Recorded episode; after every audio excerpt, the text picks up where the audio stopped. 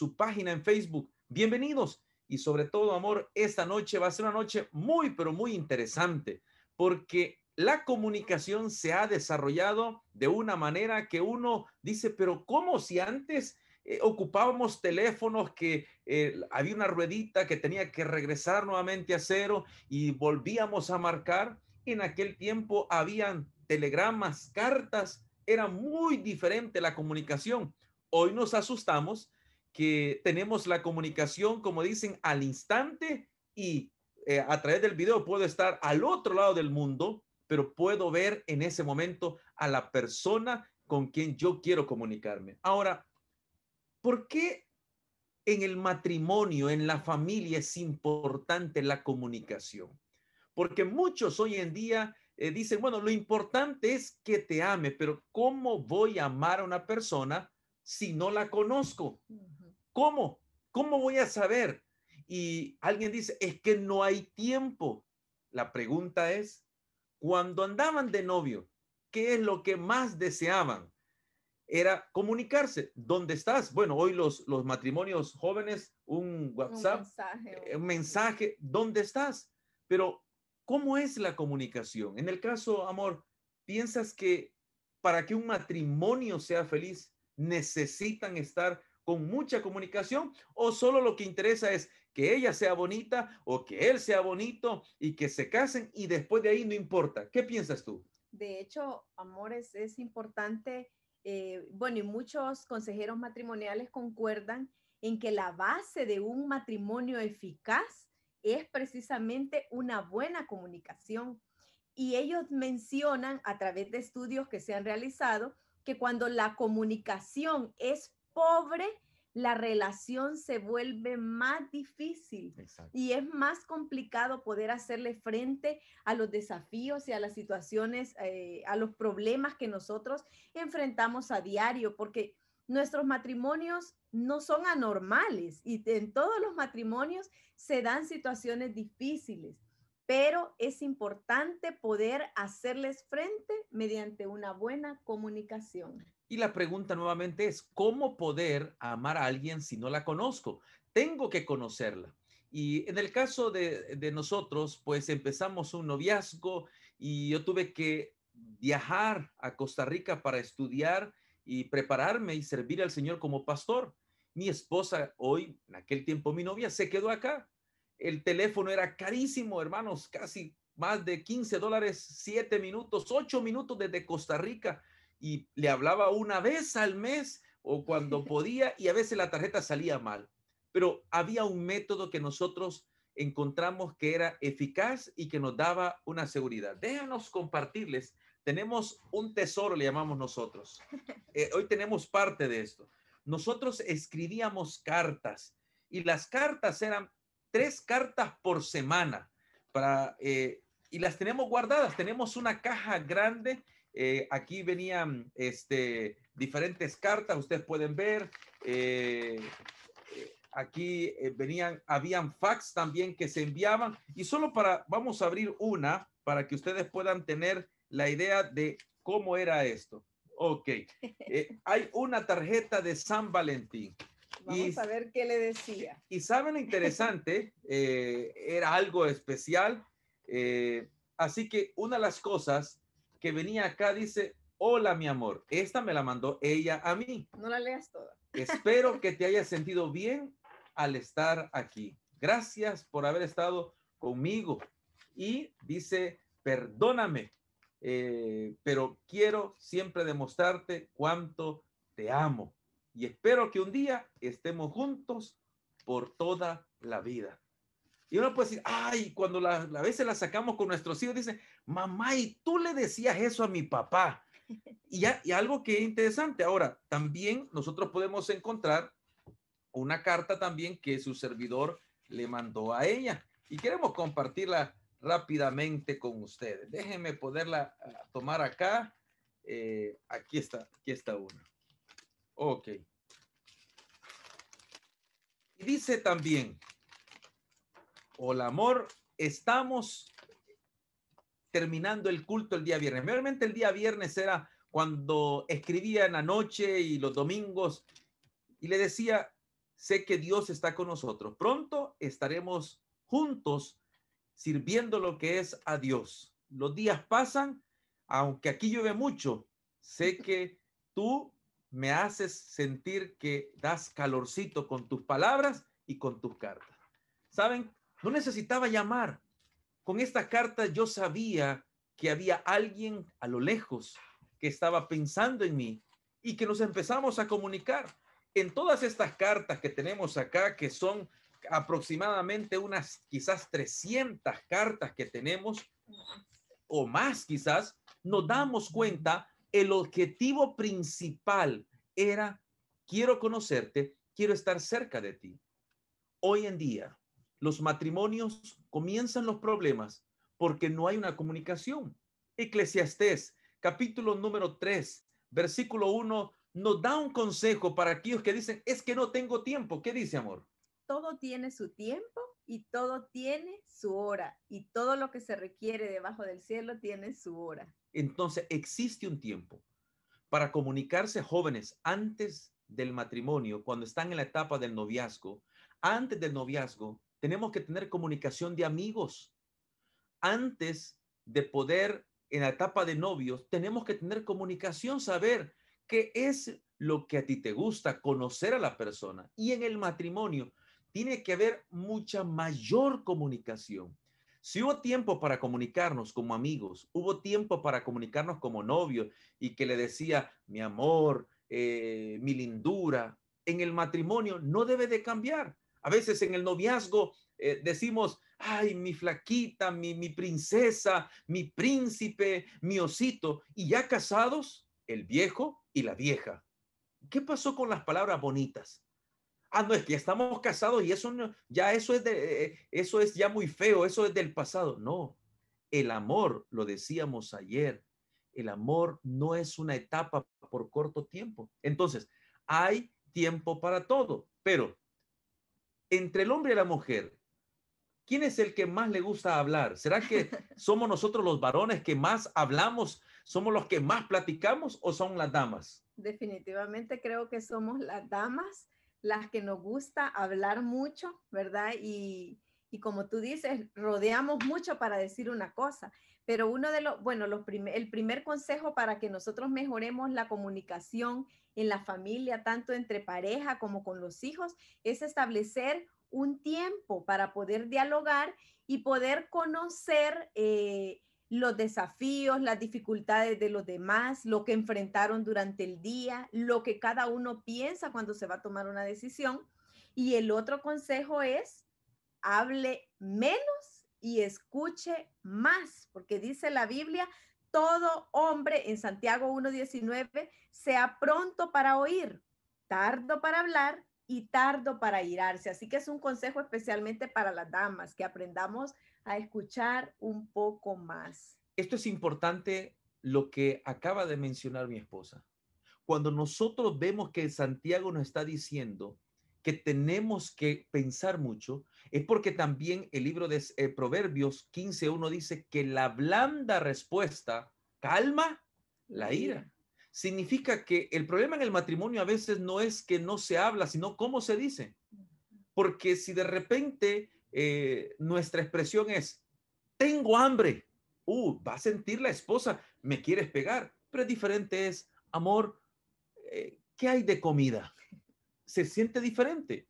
O también la comunicación, a veces también, eh, especialmente a veces se da en las damas, cuando dicen, qué cansada estoy, si alguien me ayudara a hacer la limpieza. Me duelen los pies. Me duelen los pies. No. Para que alguien me sobe. ¿Cuánto me gustaría ir a comer afuera? ¿Cuánto me gustaría hacer algo? Son, está dando una comunicación, un mensaje que nosotros tenemos que poder verlo. En la relación del matrimonio e hijos, muchos de nosotros hemos vuelto una relación materialista. Creemos que nuestros hijos están bien si tienen todo lo material. Ahí tienes tu celular, eh, te doy un poquito de dinero para que compres tu ropa, eh, el colegio y creemos también que porque yo como hombre llevo las cosas a la casa o también la dama trabaja para llevar cosas a la casa, su responsabilidad queda hasta ahí. y hemos dedicado más tiempo a la comunicación digital. La comunicación digital ha roto la comunicación verbal. Cuando antes hablábamos por teléfono, hoy en día, si alguien le manda a usted un pensamiento, a veces le mandamos un emoji diciéndole, está bien, o un corazón. Y esa comunicación se corta. Por eso que es interesante cómo yo expreso. Es probable que alguien diga, es que a mí así me educaron, que hablara fuerte. Eh, a mí no me educaron que anduviera abrazando. A mí no me educaron andar eh, dando elogios a, a la persona. Es probable, hermano, y principalmente nosotros los caballeros, que no te educaron de esa manera. Pero cuando tú aprecias algo, debes de recordar que la persona que está a la par tuya, los hijos que están en tu hogar, son creación de Dios. Y dice la Biblia que todo lo que Dios había creado era que bueno, en, bueno gran en gran manera. Ahora, cuando yo doy unas palabras que son hirientes, estoy en, no estoy comunicándome, estoy golpeando verbalmente. El mismo Jesús volvió a recordar a sus discípulos, todo lo que quieren que los hombres hagan con ustedes, ustedes deben hacerlo también. Hay un mercado para nuestros amigos que nos sintonizan fuera del país. Hay un mercado en el, eh, aquí en El Salvador que se llama el mercado ex cuartel. Es un mercado de artesanías. Lo interesante de ese mercado son dos cosas. Uno, usted encuentra toda la artesanía de, típica del Salvador. Y la segunda es con la amabilidad y las palabras, el con cariño. el cariño que las personas que venden ahí, porque ellos dicen, venga, eh, Mi mi, amor. amor. corazón, cómpreme, mire, qué bonito, igual que usted. Esas palabras atraen. Dentro del matrimonio debe de existir palabras que puedan sentir que yo valgo. Si nosotros no somos valorados en nuestro hogar, mucho menos sentiremos que afuera somos valorados. Y es importante que si nosotros hemos eh, caído en un sistema de estarnos eh, ofendiendo, diciéndonos cosas feas, recordemos las palabras. La blanda respuesta calma la ira, quita lo que es la ira. Ahora, amigos queridos, ¿cuándo fue la última vez que ustedes como matrimonio hablaron? Y la pregunta es, ¿conoces tú a la persona? ¿Qué cosas son las que más les agrada a ella hacer o él hacer? En el caso de mi esposa, ella sabe qué cosas a mí me gustan y, y las puedes compartir. ¿Qué, es lo que me agrada? Claro que sí. Bueno, una de las cosas que más eh, a mi esposo le gusta practicar son las actividades del club. Eso le apasiona. Entre muchas cosas que a él le gusta hacer, creo que es lo que más le apasiona. También, bueno, servir a Dios en la iglesia. Una de las cosas que le gusta en el servicio de la iglesia creo que es la predicación. Y en la casa, pues a mi esposo le gusta mucho pasar tiempo con nosotros, eh, generando espacios en donde podamos conversar. Eh, bueno, trae, acostumbra a traer de repente helado, que a mis hijos les gusta mucho, el, el sorbete, como le llamamos aquí. Y en ese momento, cuando nosotros disfrutamos de ese sorbete, mi esposo disfruta para poder conversar con nuestros hijos.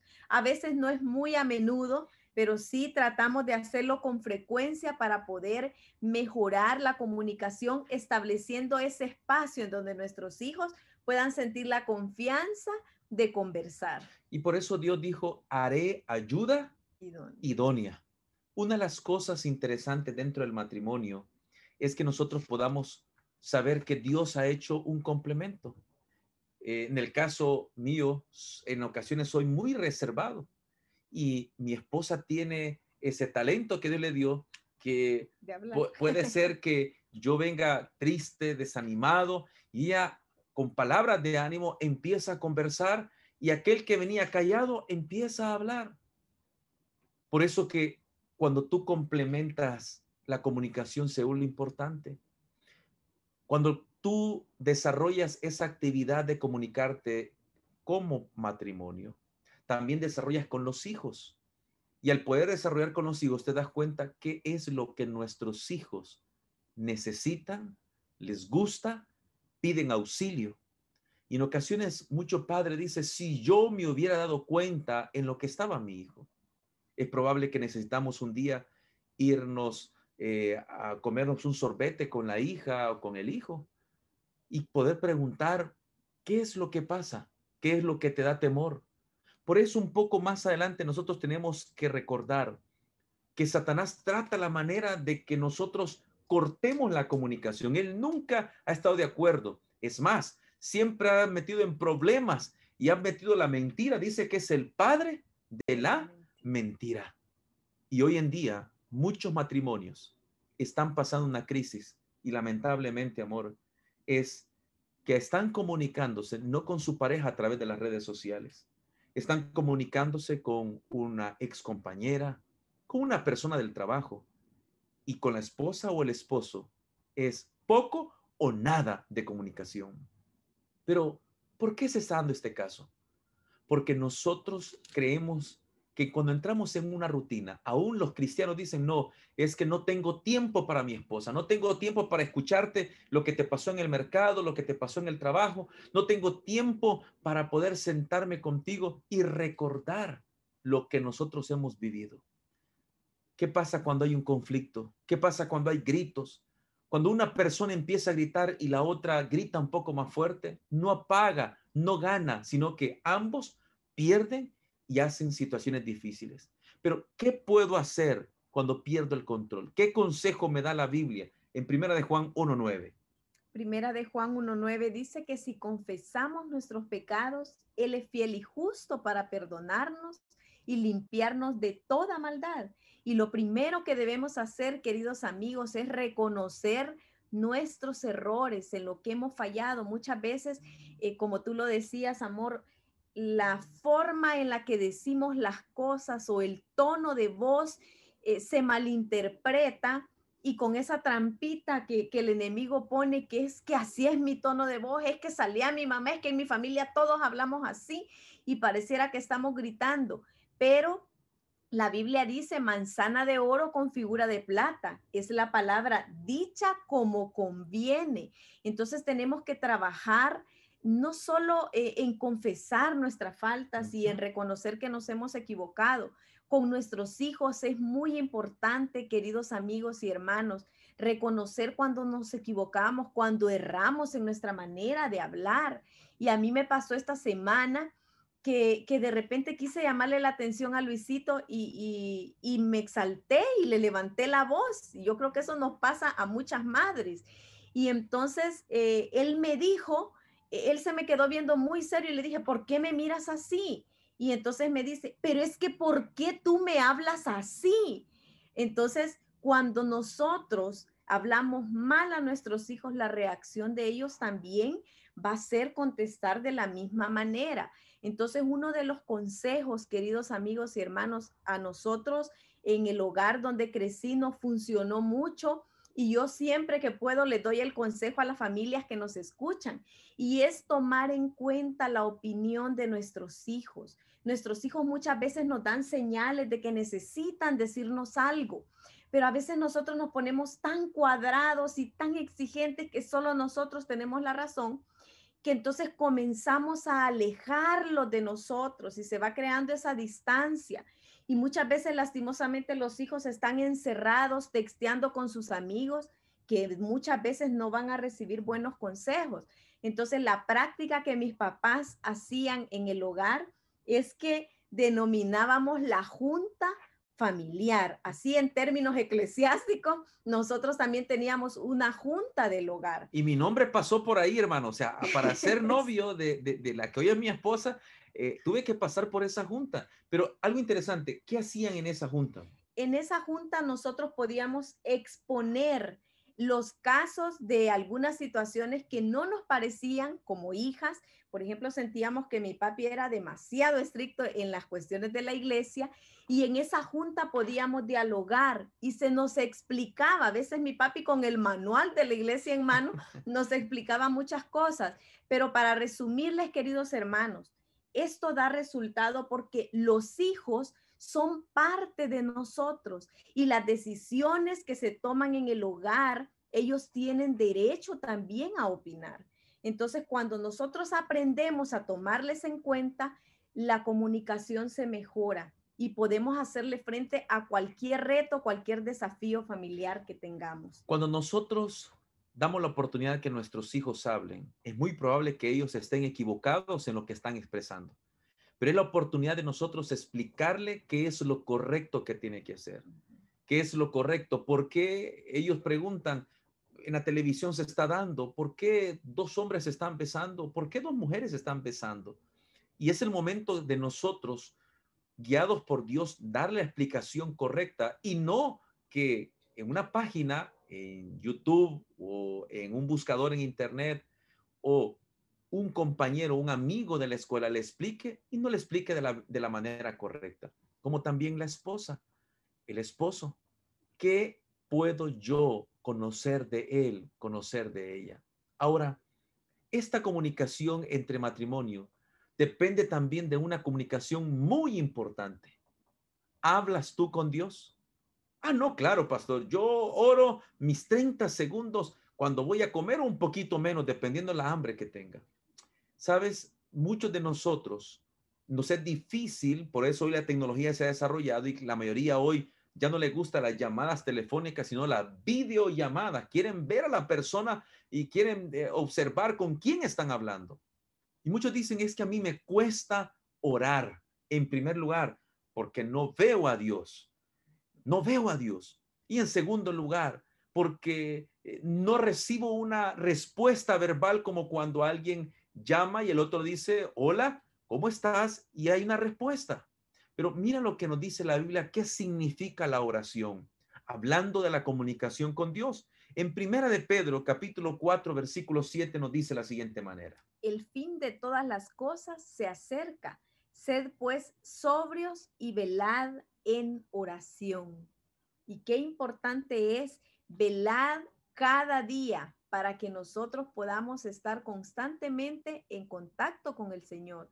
Cuando tenemos esa comunicación directa con Él, Él mismo nos responde y todos sabemos que lo hace a través de su palabra. Y cuando Él nos responde, amigos queridos, en la palabra del Señor encontramos sabiduría, encontramos los mejores consejos para hacer frente a cualquier problema, cualquier situación que estemos atravesando en nuestra familia. Y por eso Mateo 7:7 dice, pedid y se os dará, buscad y hallaréis, llamad y se os abrirá. Desde que nacemos estamos comunicándonos, porque el llanto es una comunicación que tengo hambre, que me duele algo, que me incomoda algo, y estamos, y algunos todavía siguen comunicando de esa manera, empiezan a llorar, pero qué importante es que cuando tú crees, que cuando pides, el Señor te da. Alguien dice, pero Dios sabe todo, ¿por qué yo debo de contarle? Porque Él necesita que tú creas que Él te escucha, porque Él te responde, porque hasta el día de hoy la promesa está conforme a Mateo capítulo 6, el pan nuestro de cada día, dándolo hoy y recibimos lo que es el pan. Ahora, ¿cuánto yo tengo de fe y de confianza en Dios. Daniel, un profeta del Señor, cautivo en Babilonia, cautivo por los asirios, estuvo dispuesto a poder comprobar. Y cuando vino la prueba, dice que él abrió su ventana y oró confiando en Dios. Quizás en esta oportunidad hay alguno de ustedes que creció conociendo que la oración era importante, pero hoy en día la has dejado a un lado y has pensado que Dios no te va a escuchar, que Dios no te va a responder. Dios nos está hablando a nosotros. Se cuenta la historia de un hombre alpinista que fue a los montes a poder escalar, pero se vino una avalancha y aquel hombre como pudo con eh, el ancla que tenía y el lazo quedó sostenido la neblina era muy densa, no se podía ver nada. De repente alguien le empezó a gritar, suéltate, suéltate. Y el hombre decía, no, me voy a morir, suéltate, suéltate. A la mañana siguiente los rescatistas lo encontraron.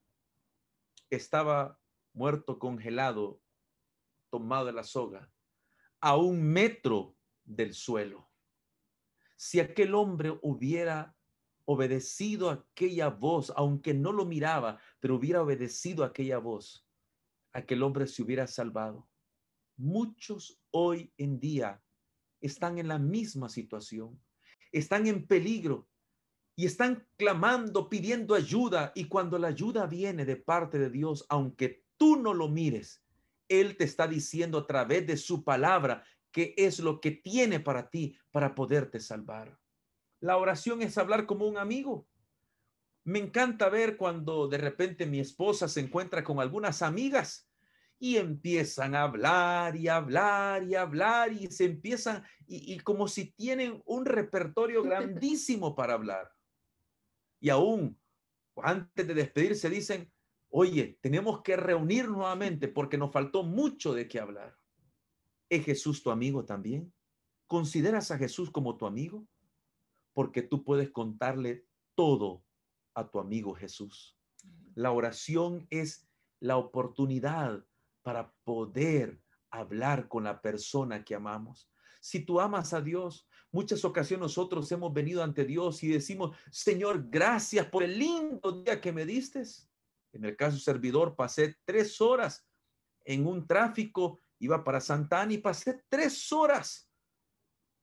Y no puedo decir, Señor, pasé un lindo día porque el calor era fuerte, porque las personas estaban desesperadas, pero puedo decirle, Señor, gracias, porque aunque pasé esas tres horas, tú me guardaste y me trajiste con bien. Ahora, Santiago nos dice también en el libro capítulo 5, versículo 16, que aparte de poder velar en la oración, de pedir en la oración, ¿qué también más puedo hacer en la oración? Conforme dice Santiago, amor. Conforme a Santiago, tenemos que ponernos a cuentas también unos con otros, porque dice, confesaos vuestras ofensas unos a otros.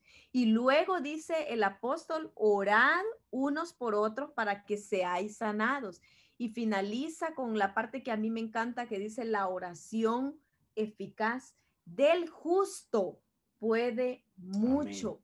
Y nosotros somos justificados por la fe en Cristo Jesús. Y tenemos que estar seguros, mis queridos hermanos, que si seguimos las instrucciones de Dios, él también escuchará nuestras plegarias y como dice Santiago, la oración que nosotros elevamos puede mucho, puede con cualquier problema, con cualquier necesidad, con cualquier aflicción que nosotros estemos enfrentando. Creamos que el Señor tiene la respuesta y tiene muchas bendiciones para nuestra familia. Un detalle que recuerdo es lo que dice el libro de Efesios, el capítulo número 4, versículo 26 y 27. Dice, airaos, pero no, pero no pequéis. Yo le pregunto a mi esposa, ¿alguna vez me he enojado? y yo sé que me he enojado. Una vez me enojé porque el carro se nos trabó en una arena allá bajando para el lago de, de, de, de Ilopango. Este, y me enojé. Y alguien puede decir, pero pastor, ¿Es pecado que me enoje? El, el, problema no es enojarte, el problema es que el enojo saque palabras, saque acciones que dañen a la persona. ¿Qué debo de hacer, pastor? Salmo nos recomienda que es preferible callar, porque cuando tú vas a expresar algo, puede ser que sea no de bendición, sino de maldición. Esta noche nosotros queremos hacerte un llamado especial. En primer lugar, necesitas empezar a hablar más con Dios. Cuando tú hablas con Dios, dice que cuando Moisés estuvo con Dios, su rostro iluminaba, su rostro era diferente, estaba la presencia de Dios. Quizás en esta hora necesitamos más pasar en la presencia de Dios que frente a un celular, a una televisión o con los amigos. Y también pasar más tiempo hablando con mi esposa. Quizás esta noche me voy a decir, mira amor, vamos a poner los celulares aparte, que se, que se descarguen y vamos a hablar. Recordemos cuando eh, yo te mandaba flores, porque hay que mandar flores no solo en el noviazgo, sino en el matrimonio. Hay que recordar cómo nos conocimos, cuál fue el poema que te dediqué, o el primer regalo, el primer peluche que te regalé. Pero sobre todo también orar juntos como matrimonio. Y yo hablo por, por mis hermanas que están acá escuchándonos las mujeres necesitamos muchas veces ser escuchadas. Y a nosotros nos ha funcionado eh, mucho como hogar antes de dormir, antes de nosotros tener nuestro pequeño, pequeña devoción para poder ir a descansar. A veces nos arrodillamos y seguimos platicando.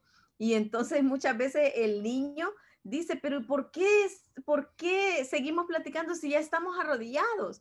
Y, y créanme, queridos hermanos y amigos, que funciona para establecer una relación más íntima con nuestros hijos y confiamos en el Señor que Él nos va a dar el poder de su fuerza para poder vencer algunos defectos que tenemos, vencer esos rasgos malos de carácter que muchas veces afloran en la mala comunicación. Dios tiene el poder para ayudarnos. Solamente tenemos que estar dispuestos a dejarnos guiar por Él. Y queremos en esta noche, para terminar, queremos mencionarles algo. Las parejas conocen la voz, los niños conocen la voz de sus papás. Es más, me encanta cuando voy al campo o una oportunidad que trabajé eh, cortando caña. Las mujeres a las seis de la mañana llegaban con el desayuno. ¿Y cómo encontrar al esposo? Porque no sabían dónde estaba la tarea.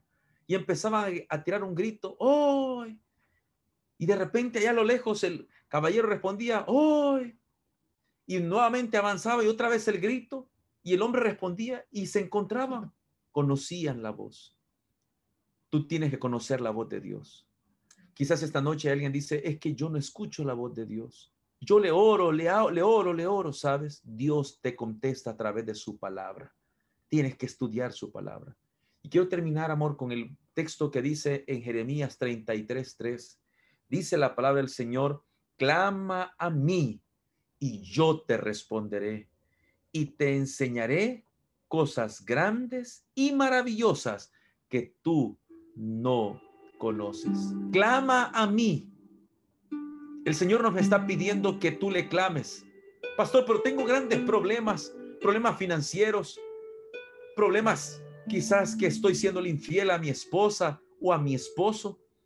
Quizás no llevo una buena relación con mis hijos.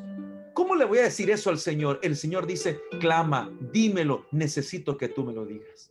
Para Dios es tan importante.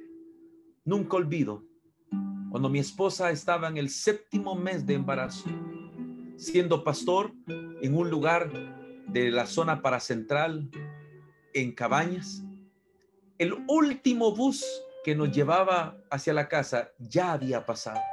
Eran las 8 de la noche. En el desvío de la calle de Hilo Vasco estábamos. La luz un poco débil, oscuro, una tormenta amenazante.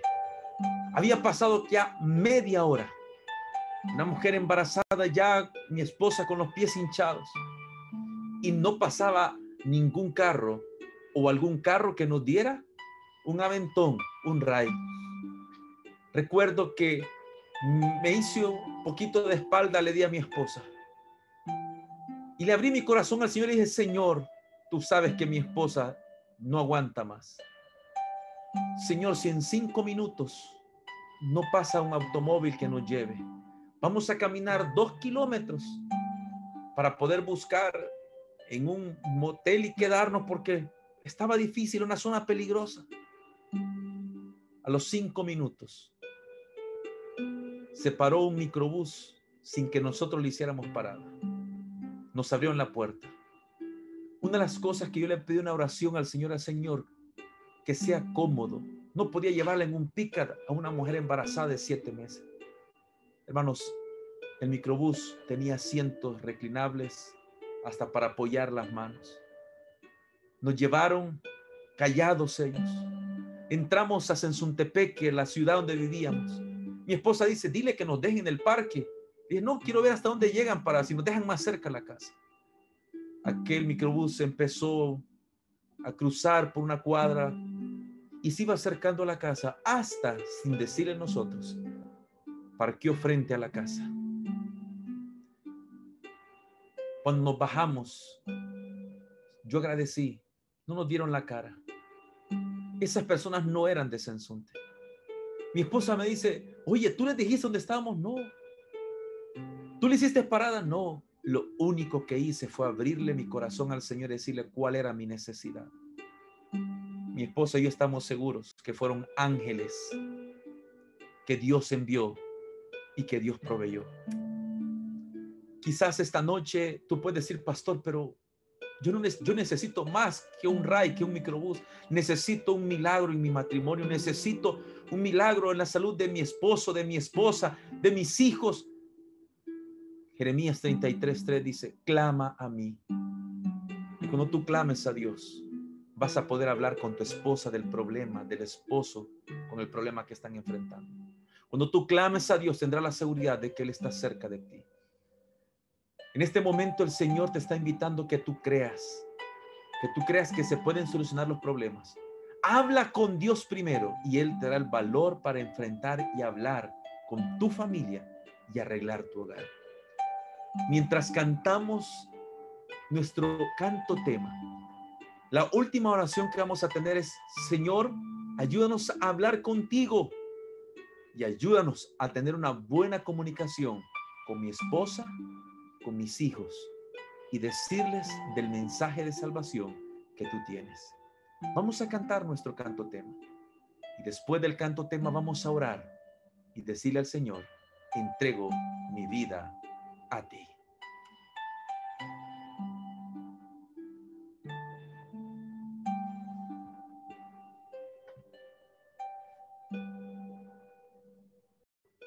Este momento vamos a orar.